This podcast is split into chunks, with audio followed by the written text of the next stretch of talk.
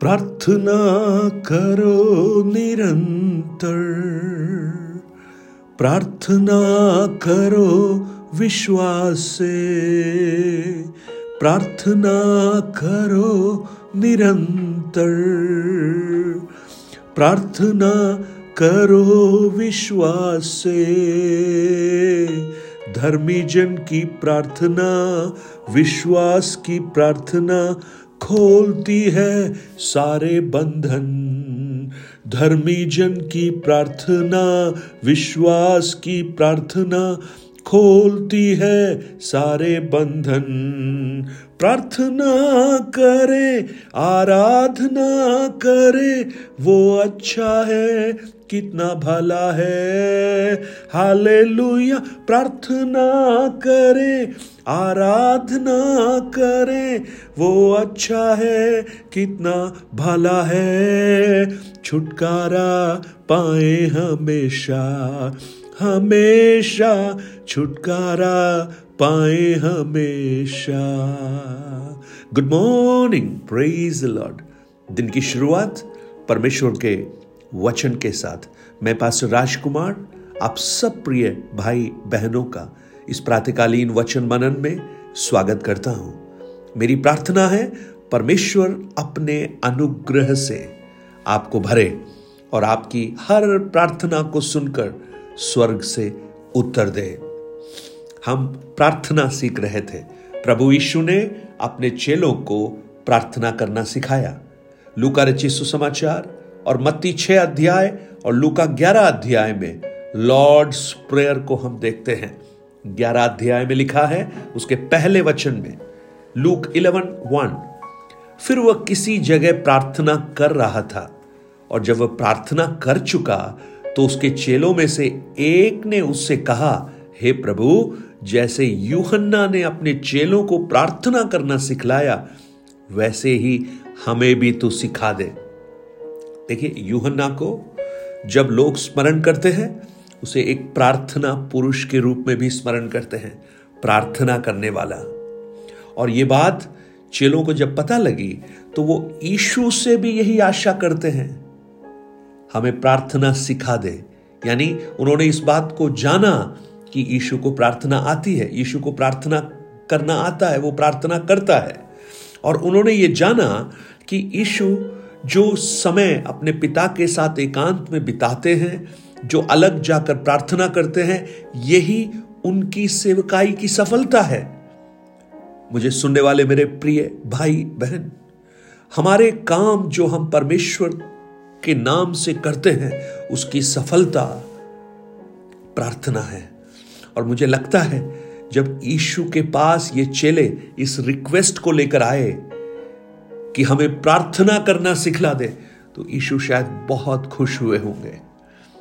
और सोचा होगा, यही तो मैं चाहता हूँ। काश आज भी हम प्रभु से कहें, प्रभु, हमें प्रार्थना सिखला। और ईशु उन्हें प्रार्थना सिखा रहे हैं।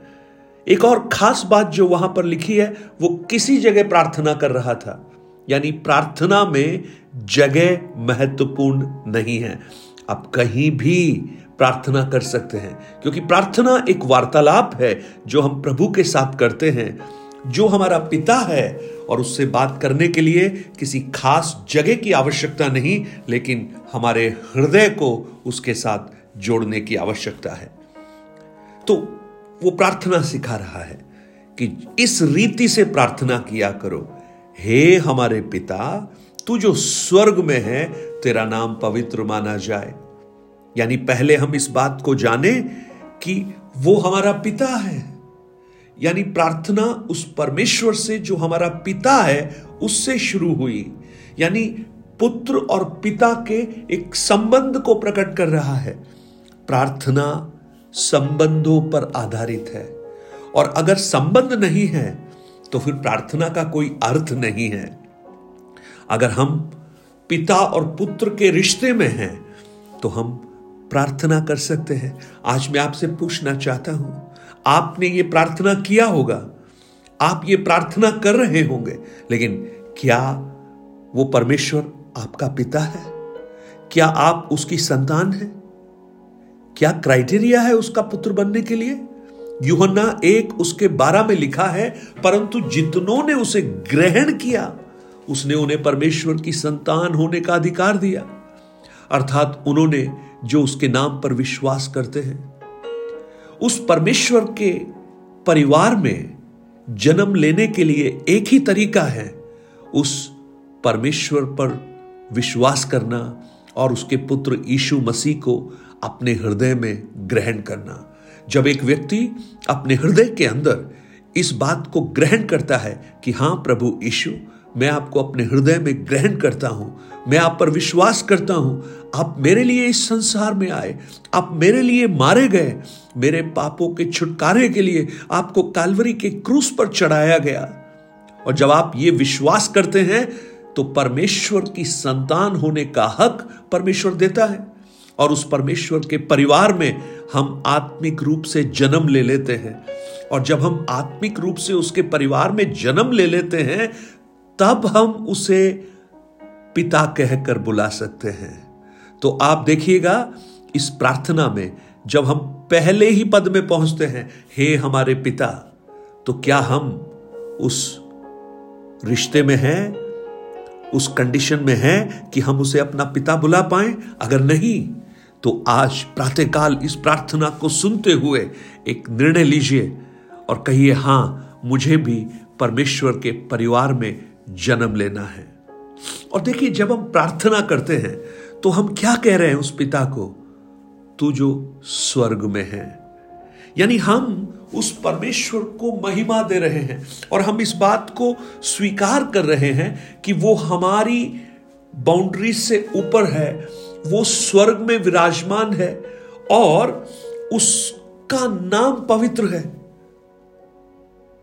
ये बड़ा खूबसूरत है। हम जब उस पिता को ये कह रहे हैं कि तू जो स्वर्ग में है तो हम उसकी सार्वभौमिकता को और उसके अधिकार को अपने हृदय में स्वीकार कर रहे हैं। वो परमेश्वर वो नहीं है जो पृथ्वी पर पाया जाता है। लेकिन हमारा पिता वो परमेश्वर है जो स्वर्ग में विराजमान है। और चूँकि वो स्वर्ग में विराजमान है, इसलिए उसका नाम पवित्र माना जाए। वो पवित्र है। वो पवित्र है और हम उस बात को स्वीकार करते हुए हम उसके करीब आने का प्रयास करते हैं, उसके करीब आते हैं।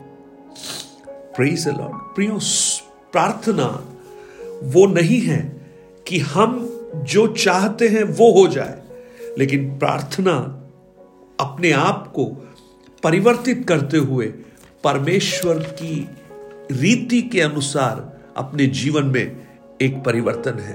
यानी स्वर्ग जो चाहता है, वो हमारे जीवन में हो, वो है प्रार्थना। आज जब इस भाग को आप सुन रहे हैं तो मैं आपसे पूछना चाहता हूँ, क्या वो आपका पिता है। क्या आप उस परमेश्वर को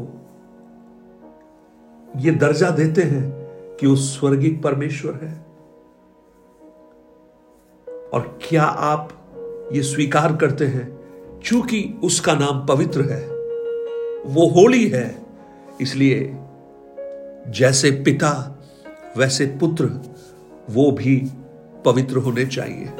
और प्रभु ने कहा जैसा मैं पवित्र हूँ, वैसे तुम भी पवित्र बनो। हालेलुया। परमेश्वर ने यह नहीं कहा, वचन में यह नहीं लिखा है कि जैसे मैं सर्व सामर्थी हूँ, तुम भी सर्व सामर्थी बनो। हम नहीं बन सकते। उसने ये नहीं कहा, जैसा मैं सर्वव्यापी हूँ, तुम भी सर्वव्यापी बनो। हम नहीं कर सकते, नहीं हो सकते। लेकिन उसने कहा, जैसे मैं पवित्र हूँ, वैसे तुम भी पवित्र बनो। इसका मतलब वो जानता है कि हम बन सकते हैं। क्योंकि हमारा पिता पवित्र है, हमें भी पवित्र बनना है। हालेलुया। आपने सुना होगा ना, बच्चों को देखकर कई लोग कहते हैं, अरे, ये बिल्कुल पिता पे गया है। इसके हाव भाव इसकी बोली, इसका इसका ढंग सब पिता पर गया है। आज जब आप इस लॉर्ड्स प्रेयर को कर रहे हैं तो मैं आपसे पूछना चाहता हूँ क्या आप अपने पिता पर गए हैं? जैसा वो पवित्र है, क्या आप भी पवित्र हैं? अपने आप को जब इस प्रार्थना करते हुए उस प्रभु के सामने लाते हैं, सबसे पहले उस पिता के साथ उस रिश्ते में आइए और उसके बाद उस पवित्रता की ओर अपने जीवन को आगे बढ़ाइए। जब आप ऐसा करते हैं तो वास्तव में इस प्रार्थना का अर्थ है, नहीं तो ये प्रार्थना महज एक रेपिटेशन इन वचनों को सिर्फ़ मुँह से बोलना मात्र है, उससे ज़्यादा कुछ नहीं। आज अपने हृदय में इस बात को जानिए, ये जब प्रभु ये सिखा रहा है ये प्रार्थना तो ये वो प्रार्थना नहीं है जिसको हम यही प्रार्थना को दोहराएँ। लेकिन ये एक रीति है, इस तरीके से प्रार्थना करो। यानी सबसे पहले रिश्ता स्थापित करो, उसके बाद पवित्रता में आ जाओ। और आगे जब हम इस प्रार्थना को सीखेंगे तो हम समझ पाएँगे ये प्रार्थना कितनी महत्वपूर्ण है। और ये प्रार्थना हमारे जीवन में किस तरह एक आमूल चूल परिवर्तन कर सकती है। आज उस प्रभु के सामने हम अपने आप को समर्पण करें। आज मैं आप सबके लिए प्रार्थना करता हूँ कि हमारा पिता जो स्वर्ग में है, आपकी हर ज़रूरत को पूरा करे। और आपके जीवन में एक अनुग्रह आप महसूस करना प्रारंभ करें। स्वर्गीय पिता, हम आपके चरणों में आते हैं प्रभु। प्रति भोर को आप अपनी करुणा से हमें भरते हैं। एक नई दया हमें देते हैं। और आज हम मिट नहीं गए प्रभु। ये आपकी अपार करुणा है और आपकी दया अमर है। कितने लोग इस संसार को छोड़कर रात को चले गए। लेकिन हम दाऊद के समान ये कहते हैं, हम लेट कर सो गए। लेकिन परमेश्वर ने हमें उठाया और जो संभाला, जिसने संभाला, वो आगे भी संभाल सकता है। आज मेरी प्रार्थना है प्रभु। बहुत से प्रियजन दुख में, तकलीफों के बीच में है, लेकिन आप करुणा में प्रभु हैं, पिता है। आप अपने बच्चों की आवश्यकता को बोलने से पहले जानकर उनके जीवन में काम करते हैं परमेश्वर, क्योंकि आपको मालूम है कि हमारी ज़रूरत क्या है, और मत्ती छह के आठ में यही लिखा है क्योंकि तुम्हारा पिता तुम्हारे मांगने से पहले जानता है कि तुम्हारी क्या क्या आवश्यकता है। हमें बोलने की भी ज़रूरत नहीं, लेकिन हमें उस रिश्ते में आने की ज़रूरत है। आज होने दे हर एक प्रार्थनाओं को सुन ले, हृदयों को जाँच ले और एक अद्भुत कार्य जीवनों में प्रकट कर। आज का दिन एक सफल दिन बन जाए, उनके हाथ के कामों को आशीषित कर और विशेष मैं प्रार्थना करता हूँ, जो ये वचन सुन रहे हैं, उन सबको अपने लहू के बाड़े में प्रोटेक्ट कर कर रखना, सुरक्षित रखना। यशु के नाम से माँगता हूँ। Amen nine eight two nine zero three seven eight three seven पर आप अपने प्रार्थना निवेदन और गवाहियों को हमसे शेयर कीजिए। हम आपके लिए प्रार्थना करेंगे, विश्वास दिलाते हैं और आपकी गवाहियाँ औरों के आत्मिक प्रोत्साहन का कारण बनेंगे। एक अच्छा गवाह बहुतों के प्राणों को बचाता है। नीति वचन चौदह के पच्चीस के अनुसार अपनी गवाहियों को आप शेयर करते रहिए, औरों के साथ, जिससे वो भी उस परमेश्वर की महिमा कर सके। Have a great day God bless you